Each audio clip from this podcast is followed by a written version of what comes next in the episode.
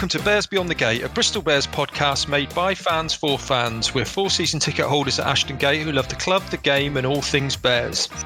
In this week's show, we review the 38 51 home defeat in our return to the Champions Cup. A try scoring bonus point was salvaged from the game against Clermont, who thoroughly deserved the win.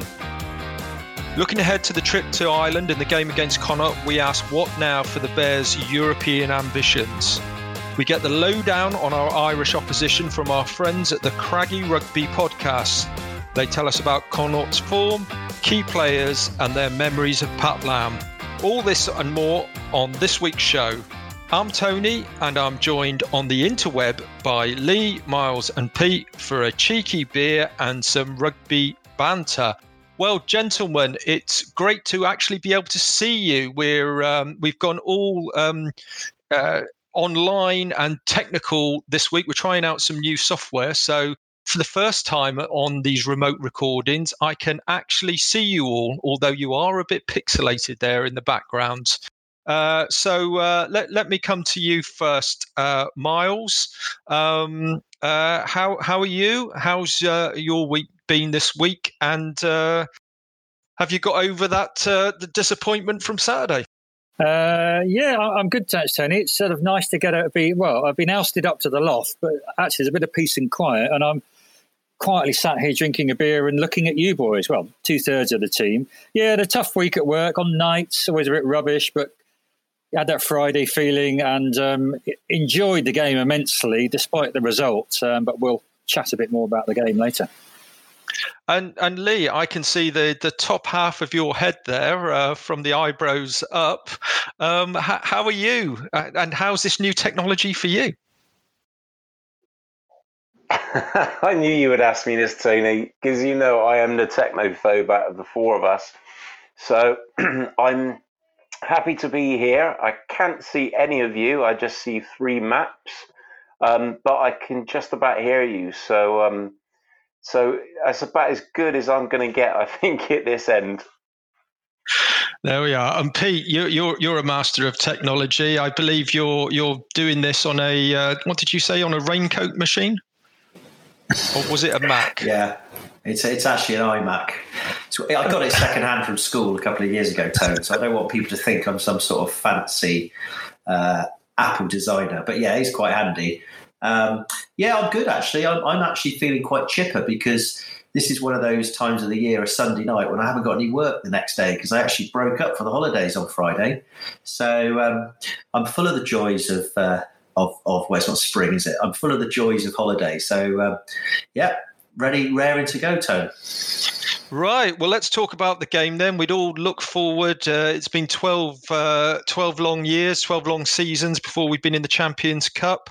Uh, the game came round on Saturday, and uh, yeah, it we, nobody could say it wasn't an entertaining game, and uh, I'm sure there was a few people on Channel Four that uh, will have enjoyed seeing Bristol play for the first time. Twelve tries and Bristol losing 38 points to 51 against Clermont. Um, Miles, your your thoughts on the game and maybe that that opening burst by our French opposition. now I've got a bit of admission, lad. Sadly, I think I had the wrong game time on my calendar at home. And I didn't realise the game started until you boys started sort of messaging. So I quickly turned the old TV on to have missed the first 21 minutes. Uh, it's, a bit, it's a bit of an embarrassment. So I have, you know, since been back and watched them, uh, and I was obviously hugely disappointed to be down after 21 minutes. And but some of the tries by by Clermont were fantastic in those 21 minutes. Um, and we'd been warned, hadn't we, by their one of their fastest players, Matsushima, by our friend on the French Rugby podcast. And God, he was as quick as lightning, but disappointing after the first 21 minutes. But a different story in the in the second half, which we'll come on to talk about. Yeah, and Lee, what what were your thoughts after that opening? Do you know, being I think what were we down twenty one points down after about uh, 15 minutes. Um, it, it, wasn't looking good at that point, was it? It wasn't, Tony. Do you know Clermont were actually founded by Marcel Michelin, which is uh, the son of Andre? Um, and I think Clermont definitely took the, the air out of our tyres, I would say, in that first 20 minutes. Uh, absolutely. We were all feeling a bit deflated there. Um, uh, and Pete, uh, what were your thoughts on, on the French opposition? Well, it was. I mean, it was a it was a bit of a shell shock the first twenty minutes. Um, I'm surprised Miles only saw messages from us after 20 minutes. I think I started ranting after about four. But um, yeah, I mean, it, it, you, I think when you're that far down after that short amount of time, it, it was essentially game over. Although clearly Bristol showed a lot of spirit and, and also showed a lot of their skill sets by uh, by coming back into the game, and I'm, I'm sure pushed Clermont a bit more than they they expected. And I don't know. I mean, I think when you analyse those first three tries, uh, there was an argument to say that they were they were a little bit of a gift. You know, I know Clermont came out strong; they really did, and they were absolutely brutal. But it, it's just the little moments here and there, and the little margins. You know, a slightly missed tackle, an interception try. You know, maybe just slightly late to the breakdown, and suddenly, with a team like that, you know, you can be three scores down. So, whilst it was uh, it was pretty chastening, I, I think there was a lot to be positive about. And in fact, in many ways, I quite enjoyed the, the, the, the final 60 minutes after that first 20 because it, it, became quite a, you know, quite an interesting game to watch to see how Bristol were going to to get themselves back into the game and, and whether the system was going to be the solution. And I think broadly it was in the end. Yeah, so uh, Miles, the game obviously progressed 14 29 down at half time, but things were starting to turn around. Um, and then, you know, what what a, a second half as well of free, uh, free flowing rugby. Um, but, uh, you know, do, do you think we were just outplayed by the opposition, or were some of the Bristol players, did, did they have a bad day at the office? Um, I mean, I can't honestly say that any of the Bristol players had a terrible day at the office. Yeah, as Pete alluded to, there were some uh, pretty bad missed tackles, but playing in a, such an attacking side like Clermont, I mean, it's, it's difficult to keep them away from the scoreline.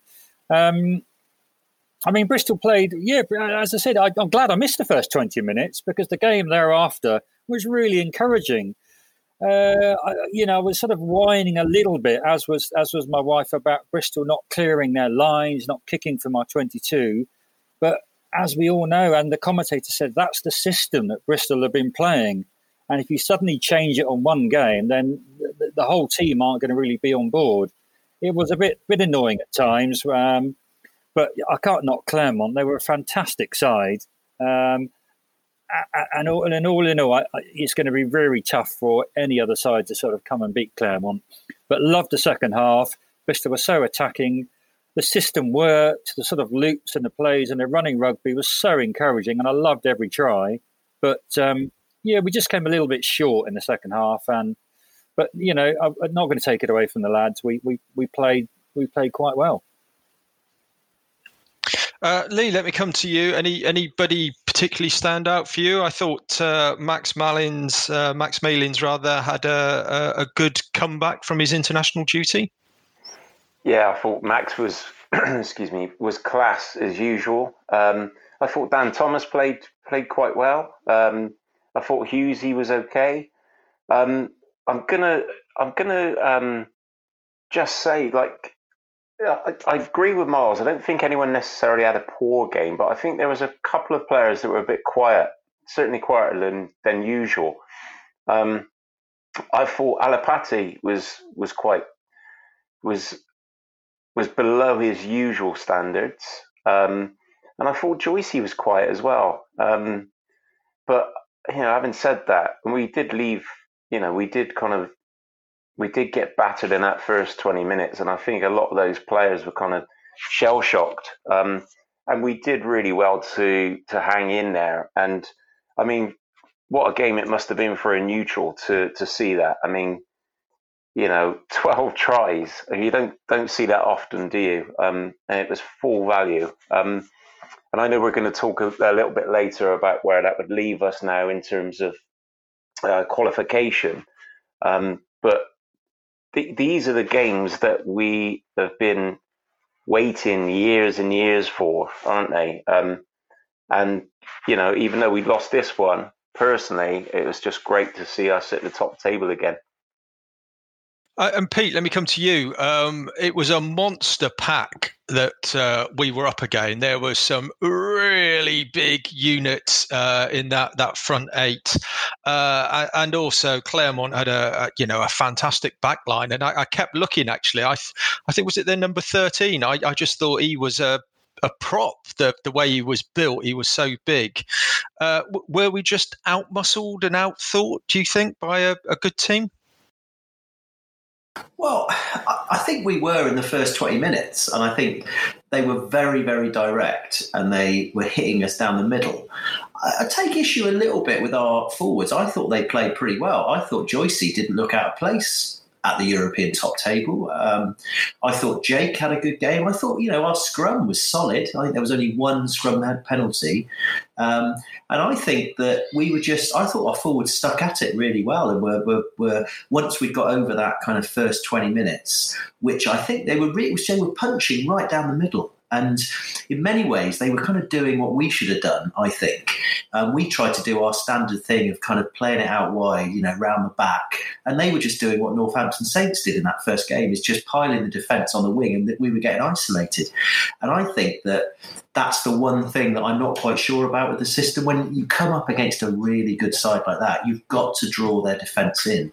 And that's exactly what they did to us. They were just punching the middle and then they span it wide. And that's why they, you know, they had the space. And we kind of go looking for space um, you know, we're like kind of explorers that don't quite know what the map is and then hope we find it sometimes, whereas they really, really created it. But I got to say, I thought our pack were, you know, and, and, and our, one of my mates who's um, not a Bristol fan was watching it and he texted me to say he was really impressed with Bristol's like second half and the last 10 minutes where we just, you know, our fitness showed really well and we didn't give up. And he was, he thought that, you know, we finished really strongly. So yeah, it was, it was a difficult one, but like anything, it's always down to those little fine margins. And I think those little fine margins get amplified when you're up against a team that really, really um, exploits them. I mean, it's certainly interesting if you look at the statistics. Uh, possession, uh, 54% to Bristol, territory, 52%. Uh, we made 514 metres to Clermont's 471, 137 carries to their 103, 24 clean breaks, um, and the tackles were almost identical at 125 to Bristol, 126 to Clermont. Um, I, you know, you statistically, you look at it and uh, you know it uh, it was pretty even. Uh, Bristol edging most of the key stats, but obviously the one stat that they didn't edge was seven tries to to five. And I thought the the lethal finishing of Clermont, um, uh, just how clinical they were, was that real difference, and the kind of precision that uh, they they had in the game. Um, one more stat, which I think is worth just telling the listeners, that was Bristol's thirteenth healthy game in the Champions Cup. Uh, it was Clermont's 115th.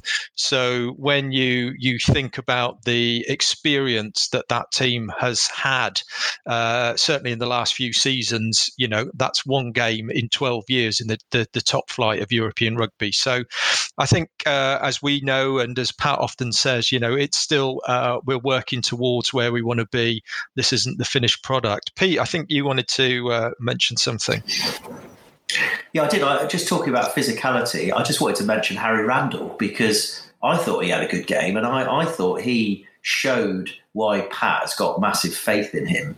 Um, not just for his scrum half skills, but I think for his you know his braveness in defence because there was a couple of times in the second half he he took out he took down Raka a couple of times and uh, and I think that was the kind of it was that kind of spirit that really drove us forward in the second half. And I also think we have to mention Purdy as well um, before we, we leave this game because I mean, were, that try we scored, that Randall scored, I mean, that came from Purdy just bouncing at Matsushima off him. And, and I mean, he looked like an European thoroughbred, Purdy. And I, I something that I've kind of mentioned in another place that, you know, let think this guy signed on a temporary loan less than a year ago from the championship and he looked like a European player on Saturday. and that's got to be down to him in his mindset and his mentality, but also about the way that our coaches appear to be able to develop players that are you know are willing to be developed. And I, I just think that you know those two players needed a mention as well. I, I think that's a great shout. Actually, I mean Pete did make a good point. I think one one of the things that was missing, the key things for me, was that we didn't take the ball into contact enough and draw them out, and they did that to us. Um, and I, that was quite. I thought that was quite noticeable. I didn't know what you guys thought. I agree. That's what I thought. Yeah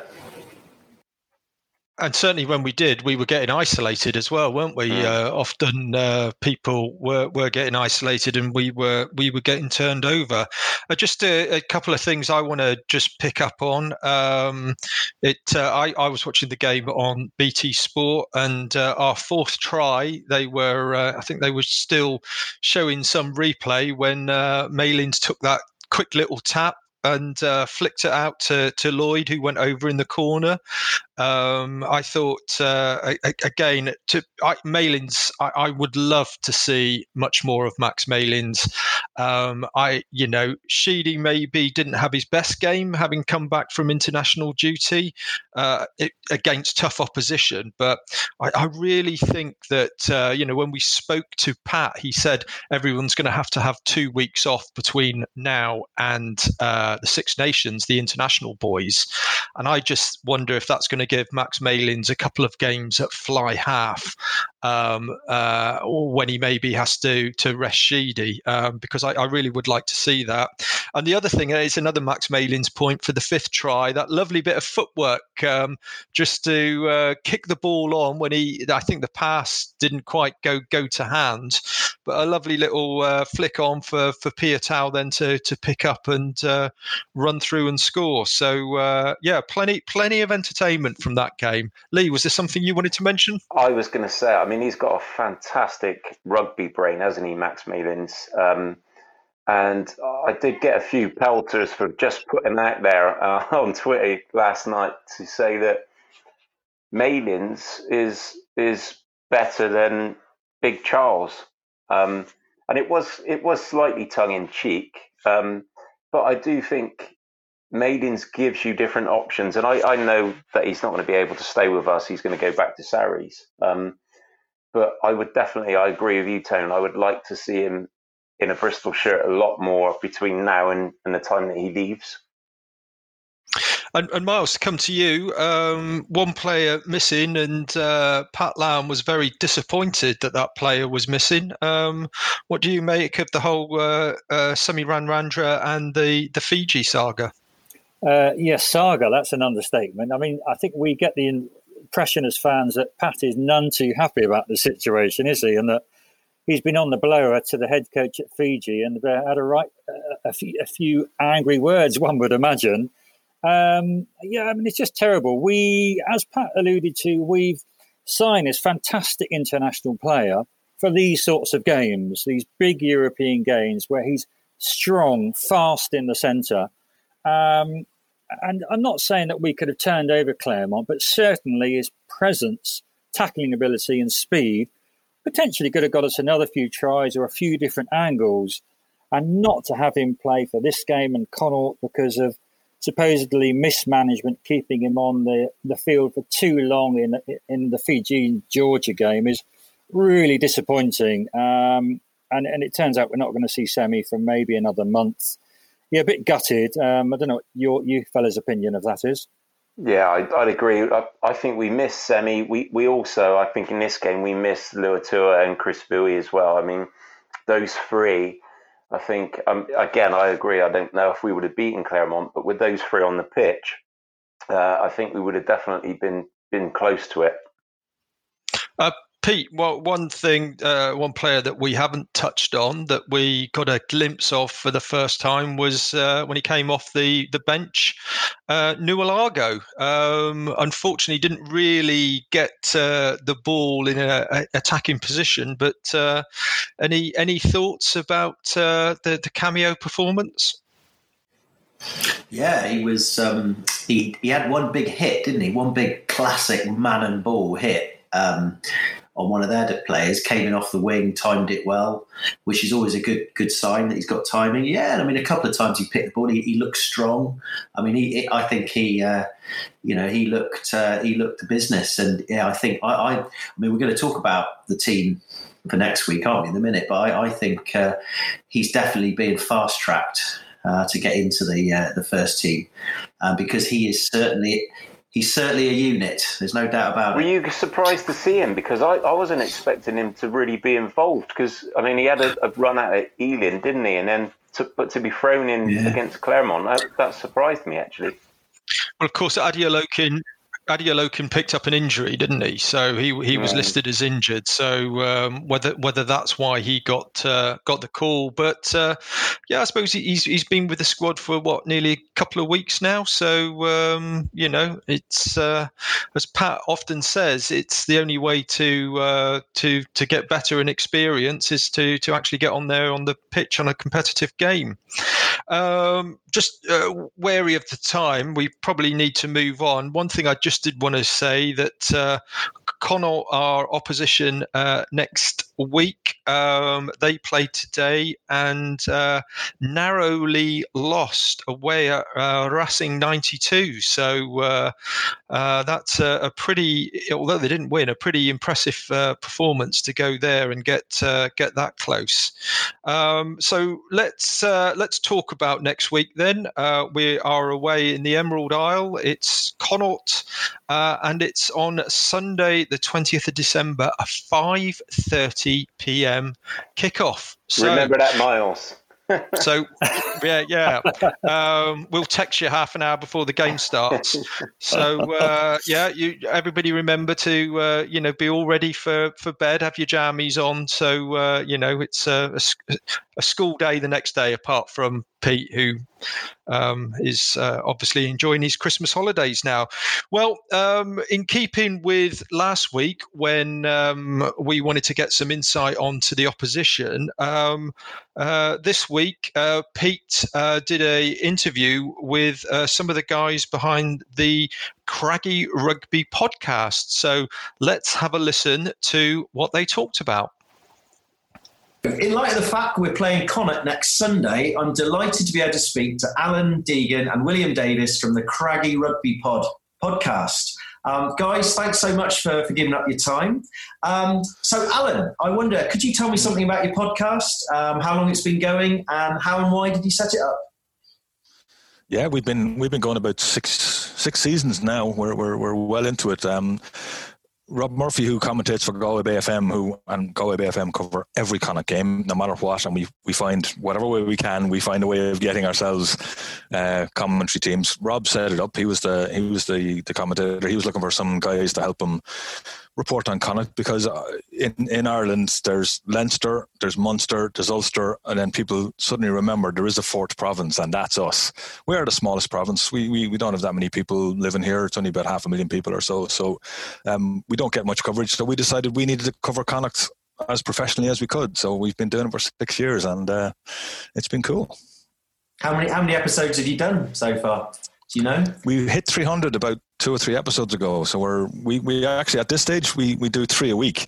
We've got our post match podcast which we record straight after the game because because we're working for Galway Bay. William would be a co-commentator there on, on some of the games. I might every now and again I do a lot of the stats and Rob would be the, the main commentator and then we do it straight after the game. So that'll get out on a Monday and then on a Tuesday night we'd record after our midweek press conference and then get that one out on Thursday. And now William has been working well in the background and we now get to talk to the coaches after the team has been picked. So we do a little mini pod on why they've picked the team and who they've picked and why they've picked them. So yeah, we we were started to get really really out there with it. So it's good fun. We're also um, joined by William Davis, um, who's your your sort of partner in crime, I guess you might call him. So I was just wondering if you could just give us a quick uh, sort of potted history about the club and and uh, and sort of maybe a, a few little pointers to the to, to the what's happened to the club because I'm sure a lot of our listeners would be really interested to know that.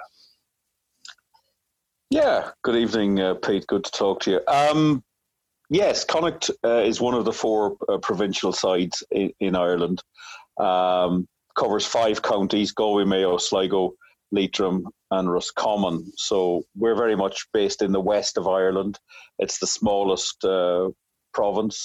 So rugby is very much uh, the fourth game here behind Gaelic sports, hurling football, uh, association football, uh, uh, and rugby would be fourth.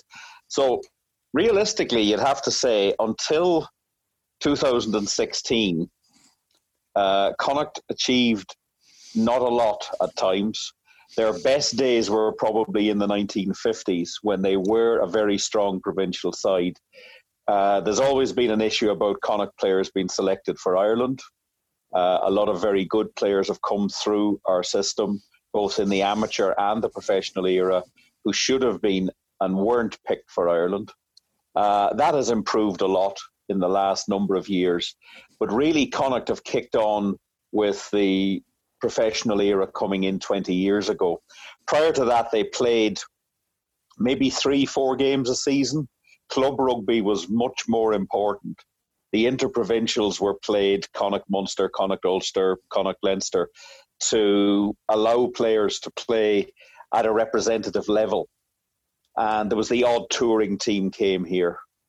But really, professional rugby has changed everything in terms of the uh, people who follow the team, and the the interest in the game has has grown. But as Alan said, we're still very much the fourth province in terms of uh, sponsorship capabilities, uh, and they're always fighting a hard battle. But that's something that Pat Lam sort of bought into when he came here, and we'll talk a little bit more about that later on. But really, 2016 winning the Pro 12 was something that came almost from nowhere. Uh, and since then, they've been trying to, to replicate that, and it, it hasn't happened. But rugby is on a much firmer footing here now. Mm. Okay, so um, Alan, uh, I wonder if you could tell us a little bit about how uh, Connacht have been doing this season. Yeah, we've been a we've been a little bit up and down. We've been winning winning games with try bonus points, but then losing the next game, which has been a bit of a frustration for us. But we have managed to, to win two in a row now, so we're on a we're on a good footing. Like we, we actually lost more players to Ireland this year than we've done in a long time. Um, so the likes of Quinn Roux, Kieran Marmion, Finlay Bealham, um, Jack Carty was there, was out for a while, and, and so was um, Ultan Dillane. So we, we actually got it, it, it had big a big effect on us, which is something that we've always managed to sort of not have any problem with because there was always a trouble with getting Connacht players recognised by Ireland. But because we, we did quite well last season and, and the guys are playing well and playing good rugby, it's meant that we got a little bit disrupted. But um, Andy Friend and the coaching staff have done a really good job with the lads in behind, and we, have got a pretty decent squad this year. And yes, yeah, so we're, we've won we've won four of our six games. We're in second uh, second place in our conference. There's two conferences in the Pro 14, so we're behind Munster. But um, the conference uh, the conferences currently stand with Ulster and Leinster on top of their conference tables, and, and Connacht and Munster on top of ours. So the Irish teams are doing quite well. I wonder, William, is, is there any particular players that you could highlight that uh, that our, uh, our our fans should be uh, watching out for? Yeah, obviously the internationals. Uh, it's hard to know how many of them will be picked for games at the moment, and Connacht have full control of them. We have interprovincial games coming up against Ulster, Leinster, and Munster at Christmas before the reverse European fixtures. So this is the seven hardest weeks for any Irish team with two European, three Interpro, and two more European. Uh, I would be keeping an eye out. John Porch fullback, who's an Australian import, a uh, lot of speed, a lot of pace. Uh, keep an eye out for Dave Heffernan at hooker, uh, somebody who was around in the Pat Lam era, who was very well uh, respected by that coaching team. Uh, Quinn Roux in the second row is a big, strong unit uh, and Paul Boyle at eight, if if selected, uh, is somebody who I think will play for Ireland sooner rather than later. Uh, Irish back, the Irish back row is probably the hardest bit of the Irish team to get into. In the backs, uh, probably going to see Kieran Marmion scrum half or a chap called Caolin Blade, who's a local player, very industrious scrum half. Jack Carty at out half, doesn't maybe hit the heights this season so obviously we we do have a connection with your club um, via our director of rugby, Pat Lam, and, and, various other players and coaches that have come with him. But I'd be really interested to know, you know, what was the feeling at your place when when Pat decided to leave and, and come to Bristol? Uh, it was a grim day, to be honest, because he had bought very strongly to the ethos of Connacht. He got it very quickly how undervalued the province was by central IRFU. I think uh, they tried to shut us down at one stage, um, and he, he he he took on the good work that Eric Elwood had done, uh, and he took it to a different level. And his uh, his interaction with local people here was absolutely immense and it he he struck a chord even with people who have no interest in rugby, and maybe still don't have an interest in rugby, but they had an interest in his story about what he was trying to achieve at Connacht. And it was very difficult. It was a very difficult year when he saw out the year. Connacht got very close to the quarterfinals of the Champions Cup that year. We uh, got it screwed it up in in, uh, in an away match in Toulouse that we probably should have won. I can still see that pass drifting into touch with about two minutes to go, and I was commentating yep. on it. And you're trying not to swear, but you really want to swear, but you kind of knew that was that was the end. And he's built a great team over there. Conor McPhillips um, was very highly regarded here at Connacht. Obviously, John Muldoon was the captain of the winning side in 2012 and a Connacht icon um, and still is a Connacht icon and will remain that forever.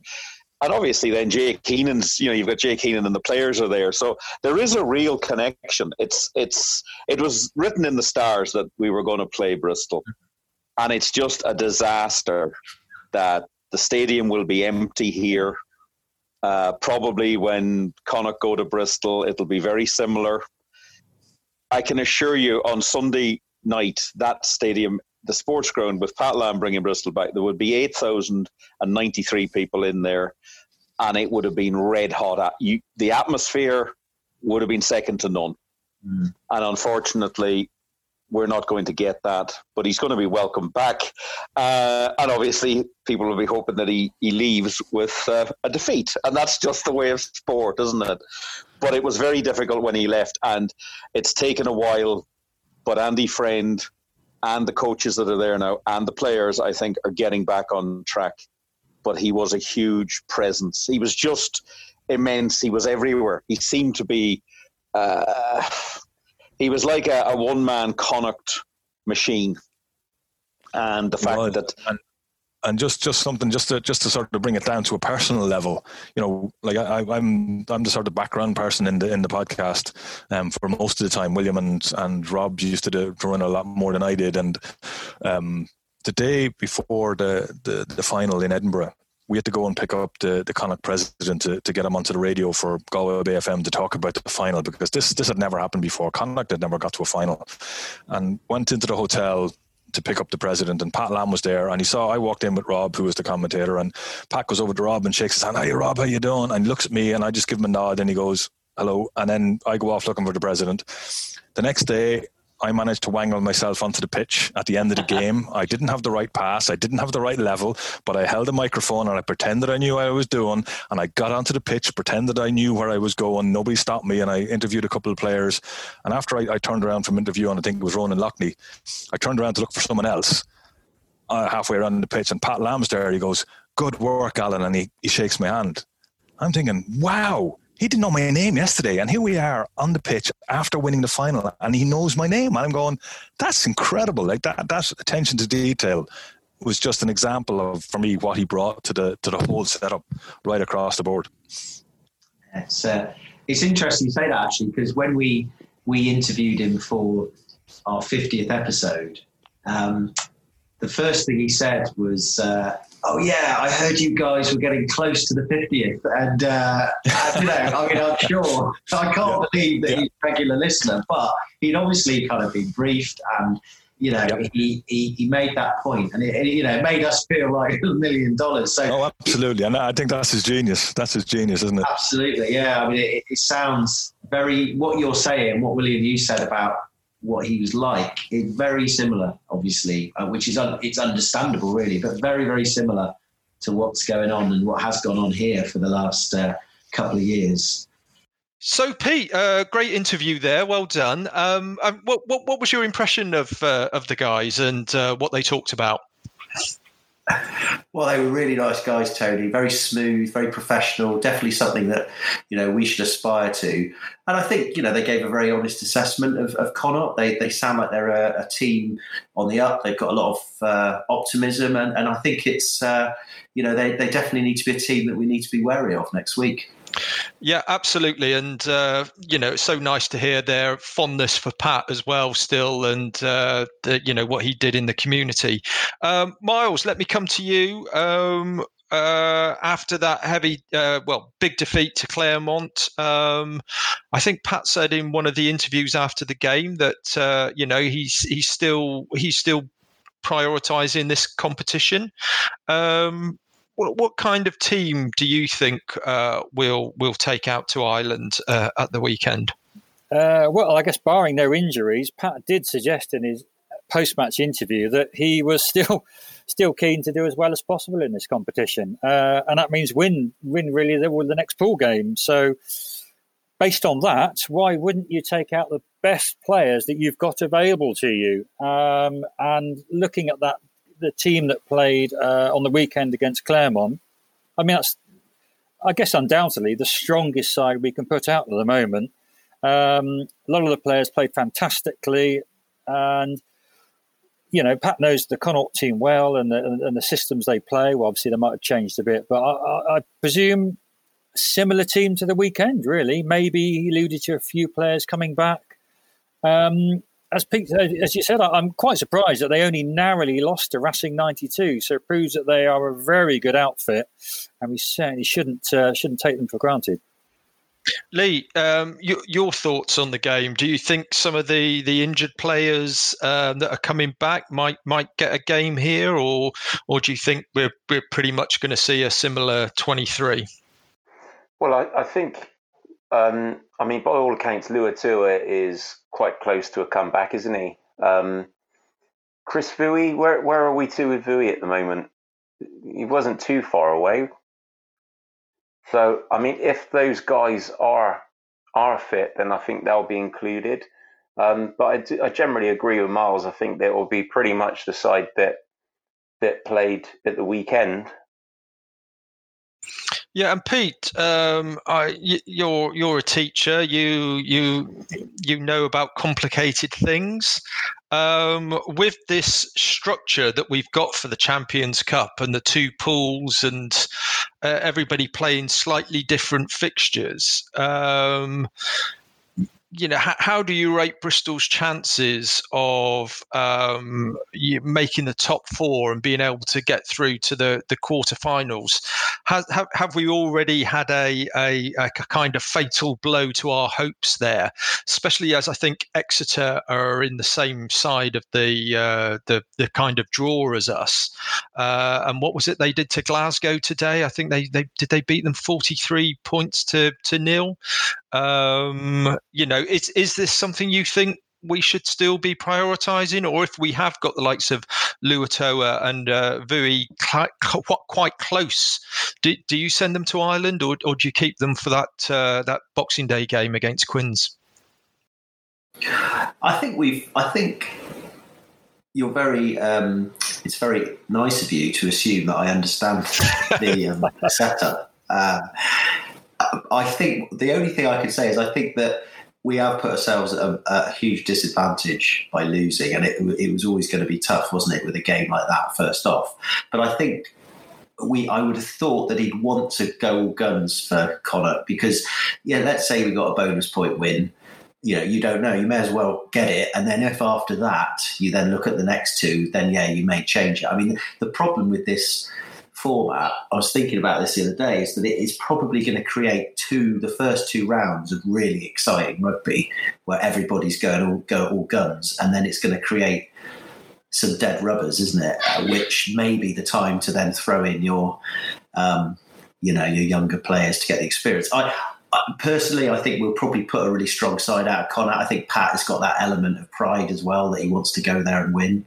Um, and you know, so I think he'll he'll pick on who's available and, and who's fit enough to to play. I, one thing I I do wonder um, was you mentioned Sheedy earlier about. You know, he had a fairly quiet game, and Malins had a good game, and Lloyd looked really good when he came on. I wonder whether he's going to give Sheedy his two weeks off now um, and maybe stick Lloyd at 10 and Malins at fullback and take a bit of a risk. Um, or maybe, and sort of think, well, actually, now we've lost that one, you know, realistically, we do need to keep some powder dry for the for the Harlequins game. And you know, is is Lloyd to be a really, you know, a worse option at the moment because his kicking is good and Malins' his kicking is good. So that was my one sort of thought about about the weekend. Is it is it Sheedy's two week? Yeah, no, I think it will be fascinating to see how he um, uh, uh, puts the the international players, gives them this rest. I suppose one of the things. I, I mean, I'm not a big big fan of it personally, but uh, in in the pool of twelve that we're in, the top four go through to the Champions Cup quarter uh, final. But then, if you finish in positions five to eight, you get parachuted into the Challenge Cup. So uh, I suppose there still is, even if you've lost your opening game, that incentive to to have an outside shot, maybe of getting to the Champions Cup quarter final but of of guaranteeing then maybe a uh, Challenge Cup slot and uh, uh, a game in that competition. Lee, um, your your thoughts about the importance of this game compared to the the Premiership games that are coming up? Because I think we've got is it Queens, Newcastle, and Exeter before we go back into European action in mid January. Yeah, yeah, we have. I, I mean, I I agree with Pete. I think that that Pat will go strong this week. Um, and we've got a, a double header, haven't we, against Connacht? So, I mean, if you win away from home um, and then beat Connacht again at home, then obviously it's all set up for the last game against Clermont, isn't it? So, I think Pat will go strong. I think he'll want to go back there and he'll want to win. As much as Connacht want want to beat him, he'll be exactly the same the opposite way.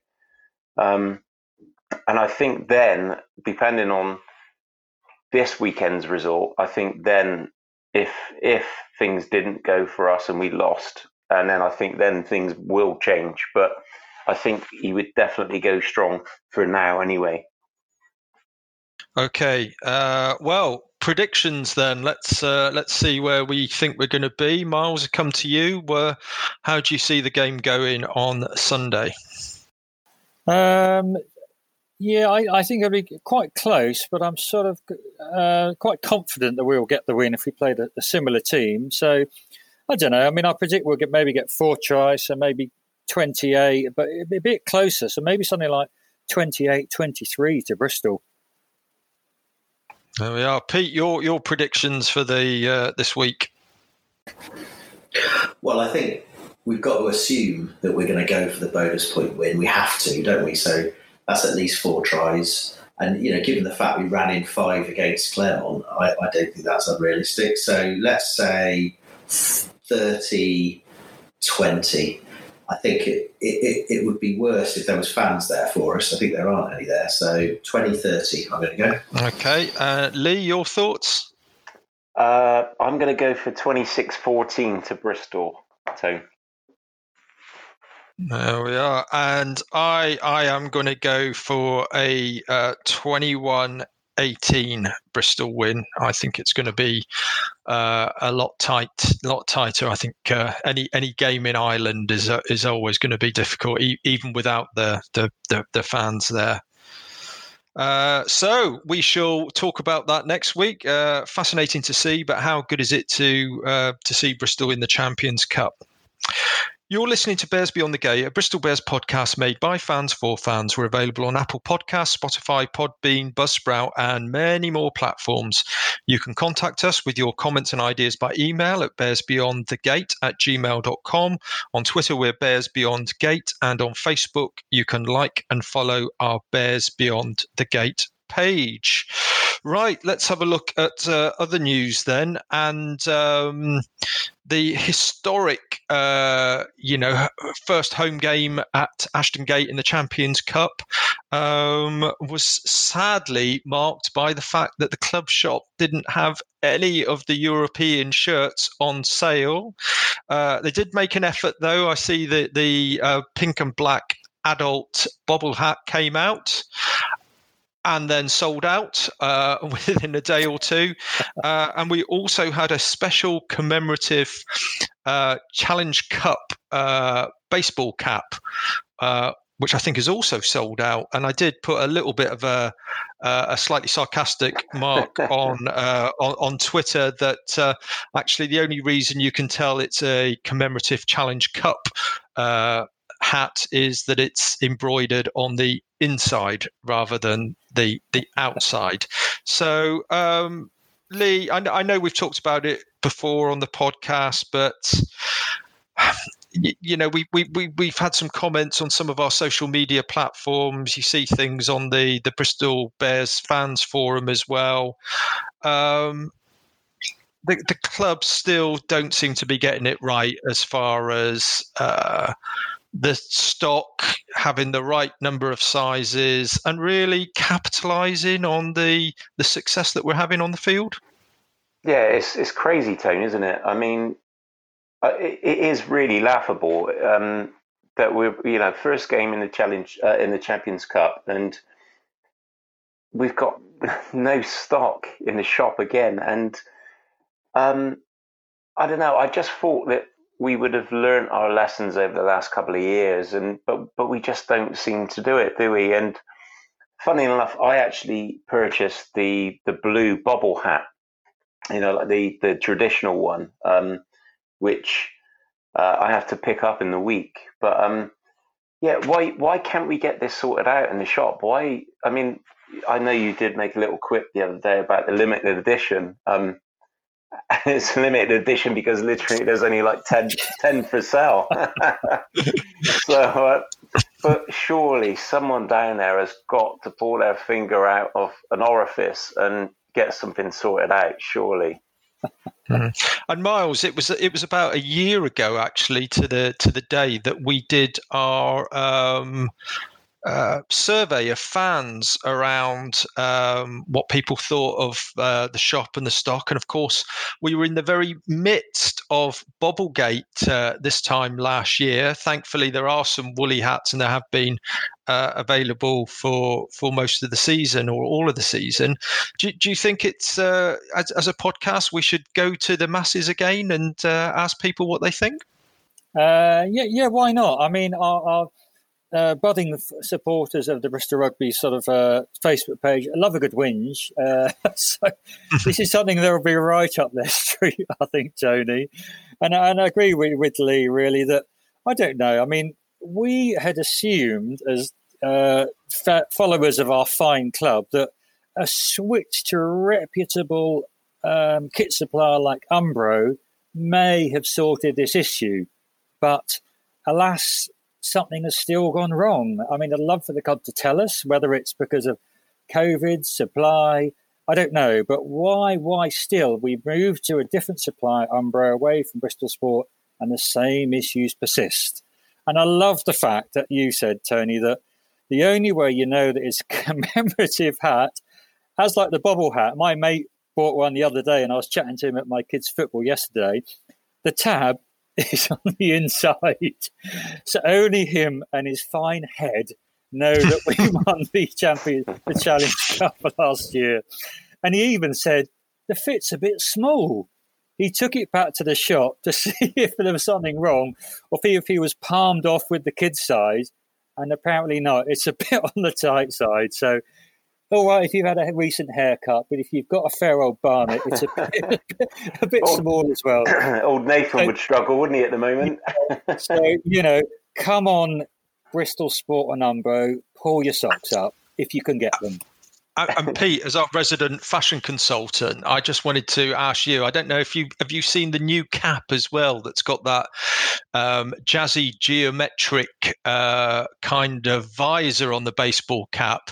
Now, you being the the you know recognised as a, a gentleman of exquisite taste, do, do you think you could carry that one off walking down North Street?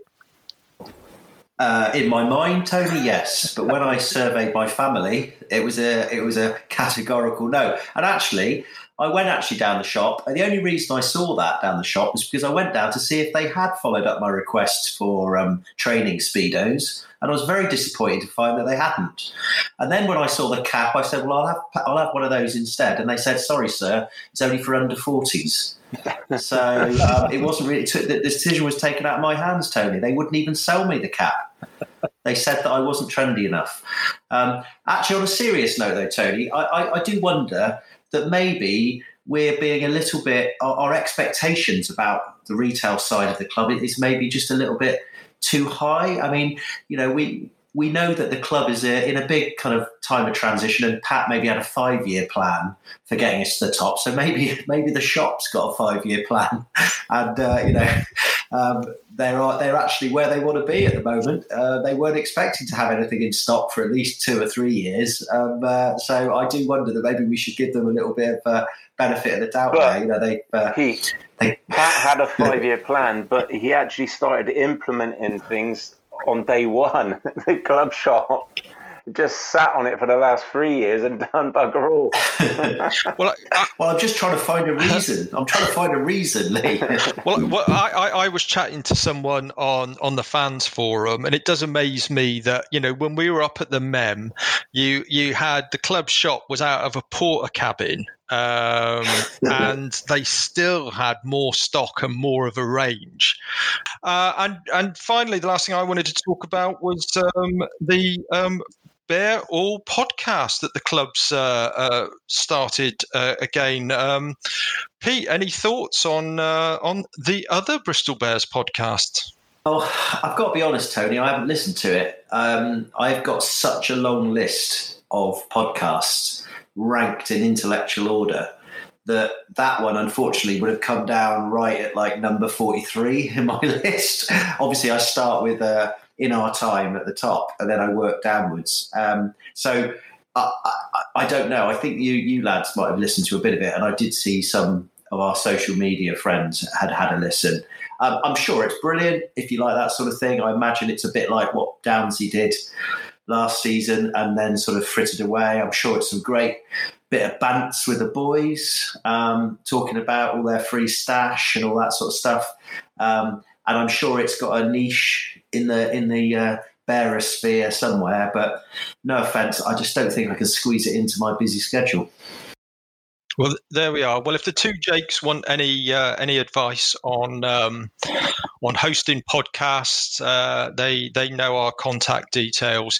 Well, gentlemen, we, we've had one or two little technical hiccups uh, with this this new software, but hopefully everything has recorded okay.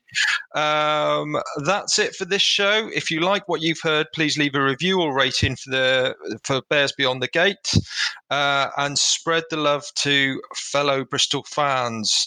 Well, it was a tough start to Bristol's European campaign against Clermont, but let's hope we can celebrate a first Champions Cup victory on next week's show. Until then, goodbye, stay safe, and come on, Briz.